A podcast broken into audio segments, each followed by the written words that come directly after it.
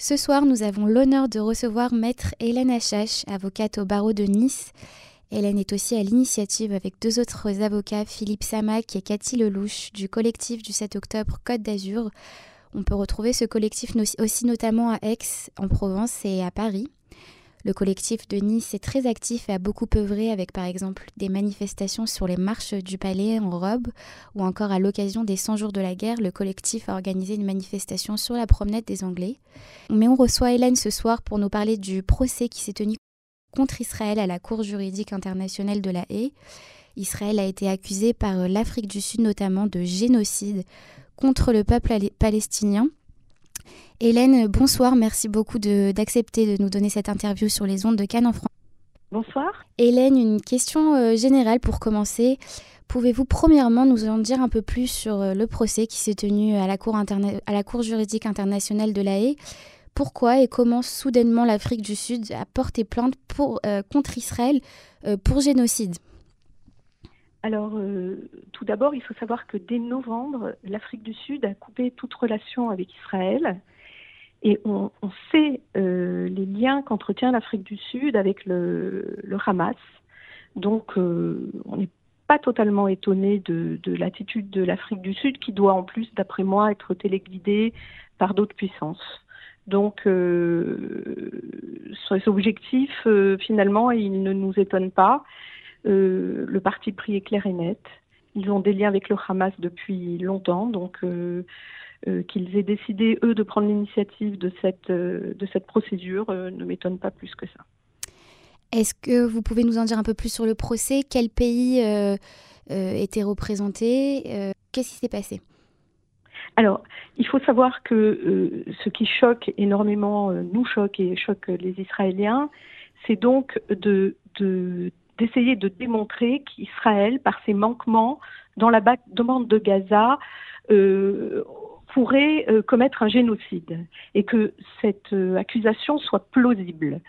Euh, certains euh, sont sortis totalement atterrés de la décision qui a été rendue parce que ce qu'on a compris, c'est qu'il y aura un procès et qu'on examinera effectivement euh, si, dans quelques années, hein, ça ne va pas se faire tout de suite, si Israël effectivement a commis un génocide. Euh, mais euh, l'objectif, alors le plus important euh, pour euh, l'Afrique du Sud, aurait été que la Cour prononce l'arrêt des combats, euh, ce qui n'a pas été accepté. Donc c'est une victoire, je dirais, euh, en demi-teinte, parce que euh, l'arrêt des combats n'a pas été ordonné, et c'est quand même quelque chose de très important. Alors, il faut on... savoir que... Oui, pardon, excusez-moi, allez-y. Non, il faut savoir que euh, toutes les, il y a à peu près six mesures qui ont été votées euh, par euh, la Cour pénale internationale, que pratiquement euh, tout le monde était d'accord, sauf deux. Euh, Aaron Barak qui représentait Israël, et finalement euh, une, une juge qui s'appelle Julia Sebutinde et qui est et qui représente l'Ouganda. Oui, l'Ouganda. Ouais, c'est ça. On a entendu que. Voilà. Donc, euh, elle a été. Ce, ce sont les deux seuls juges. Il y a euh, en gros euh, dix-sept juges et à chaque fois c'était deux contre quinze ou un contre seize. C'est énorme. dix-sept juges. Exactement. Et il y avait seulement deux qui n'ont pas. Euh... qui n'ont pas été contre Israël finalement, dont un qui vient d'Israël, Aaron Barak vient d'Israël. Voilà, donc on peut dire qu'il n'est pas, euh, enfin qu'il est de parti pris, on va dire.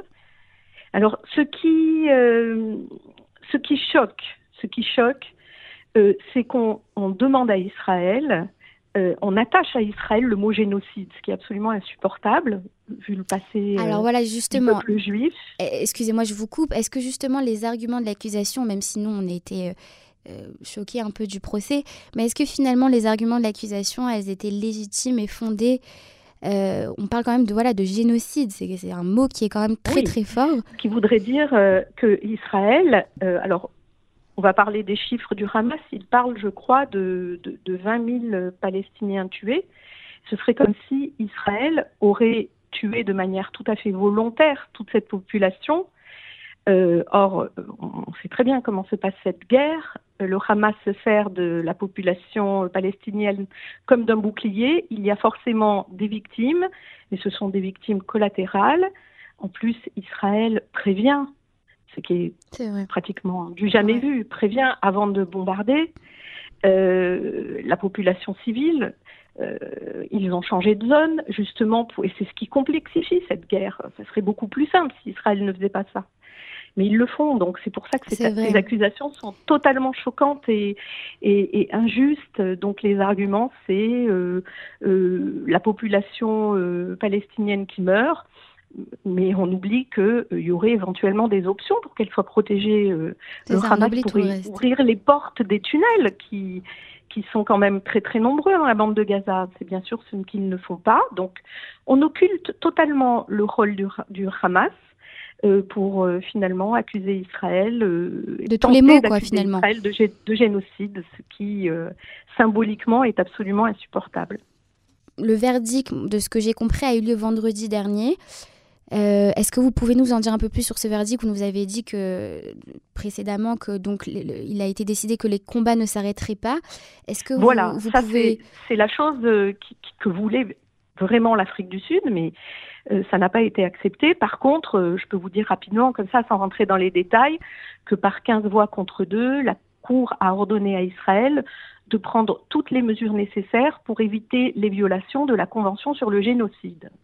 D'accord. C'est-à-dire quinze voix contre deux, ben, justement, de ne pas tuer volontairement la population. Mais on sait très bien qu'Israël ne le fait pas. Oui. Donc, on va dire c'est une mesure... Euh... Ensuite, euh, toujours par quinze voix contre deux, euh, elle a demandé à Israël de veiller à ce que son armée ne prenne pas d'action violant la Convention sur le génocide. Donc là encore, des mesures qui, qui sont euh, des mesures que prend Israël. Et heureusement, Israël euh, filme euh, euh, tout ce qu'elle fait, toutes les, toutes les attaques. On demande également à Israël de prendre toutes les mesures nécessaires face aux, face aux appels au génocide lancés par ses responsables. Alors, je pense que là, ils font, ils font référence au, au, à certains responsables politiques qui ont eu parfois des propos qui étaient euh, choquants, et mais choquants même en Israël. Mmh. Et donc, euh, ils se sont servis de, de, de ces propos-là pour euh, demander à Israël de, de, ne, de, ne, de ne pas le faire. Et ils ont demandé également à Israël de prendre des mesures pour garantir l'aide et le service humanitaire aux Palestiniens de Gaza. Euh, donc là, euh, c'est juste une voix qui a voté contre, parce que bon, dans l'ensemble, tout le monde est d'accord. Et euh, par quinze voix contre deux, la Cour a demandé aussi à Israël de prendre des mesures pour empêcher la destruction à Gaza des preuves concernant l'accusation de l'Afrique du Sud. Voilà, c'est, c'est les points. Il reste encore un point, oui. La Cour a ordonné à Israël d'envoyer un rapport sur l'affaire dans un délai d'un mois.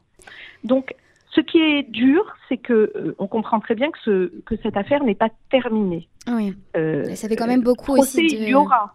Procès, il y aura. Et c'est ça qui choque, parce que... Ouais, c'est pas fini. Euh, Moi, je voilà, pensais que ça avait la, été fini vendredi avec le verdict, mais... Apparemment non, pas non. Du tout. Et puis euh, non. Avec toutes les restrictions, c'est quand même fou quand même toutes les restrictions que qu'on a mis maintenant sur Israël pour une guerre qu'Israël n'a finalement pas demandée, n'a pas commencé. Exactement. C'est euh... une. Alors, elle, la, dans cette décision, on parle quand même des otages. Hein, on en parle, mais on ne parle pas de ce qui s'est passé en détail le sept octobre et, et surtout ce en quoi on pourrait re- considérer que, que cette décision est très mauvaise, c'est qu'elle reconnaît la plausibilité des allégations de l'Afrique du Sud sur euh, le génocide. C'est ça. Voilà. C'est, c'est ça. Le, et l'Afrique elle n'a pas du dit Sud qu'Israël a... avait commis un génocide, mais elle, elle, elle va faire un procès pour examiner dans quelque temps si génocide il y a.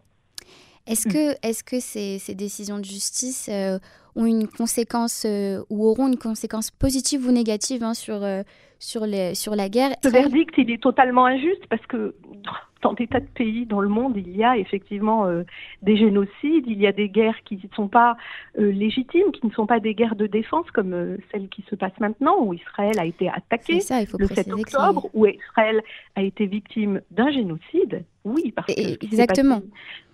Et, et donc, euh, c'est unique, finalement, de voir qu'un pays qui lui-même a été victime se voit euh, enlever par ce procès le, la légitimité de, de se défendre. Donc, c'est ce qui choque énormément. Vos mots sont extrêmement justes et vous pointez exactement le, le problème du doigt. Euh, si l'issue avait été différente, si en effet, par exemple, Israël n'avait plus... Euh, les, les pays avaient voté pour ne plus... pour ne pas qu'Israël continue les combats, est-ce que cela aurait vraiment eu un impact euh, euh, sur la guerre pour Israël ? Qu'est-ce Alors, que représente finalement que... ce procès ?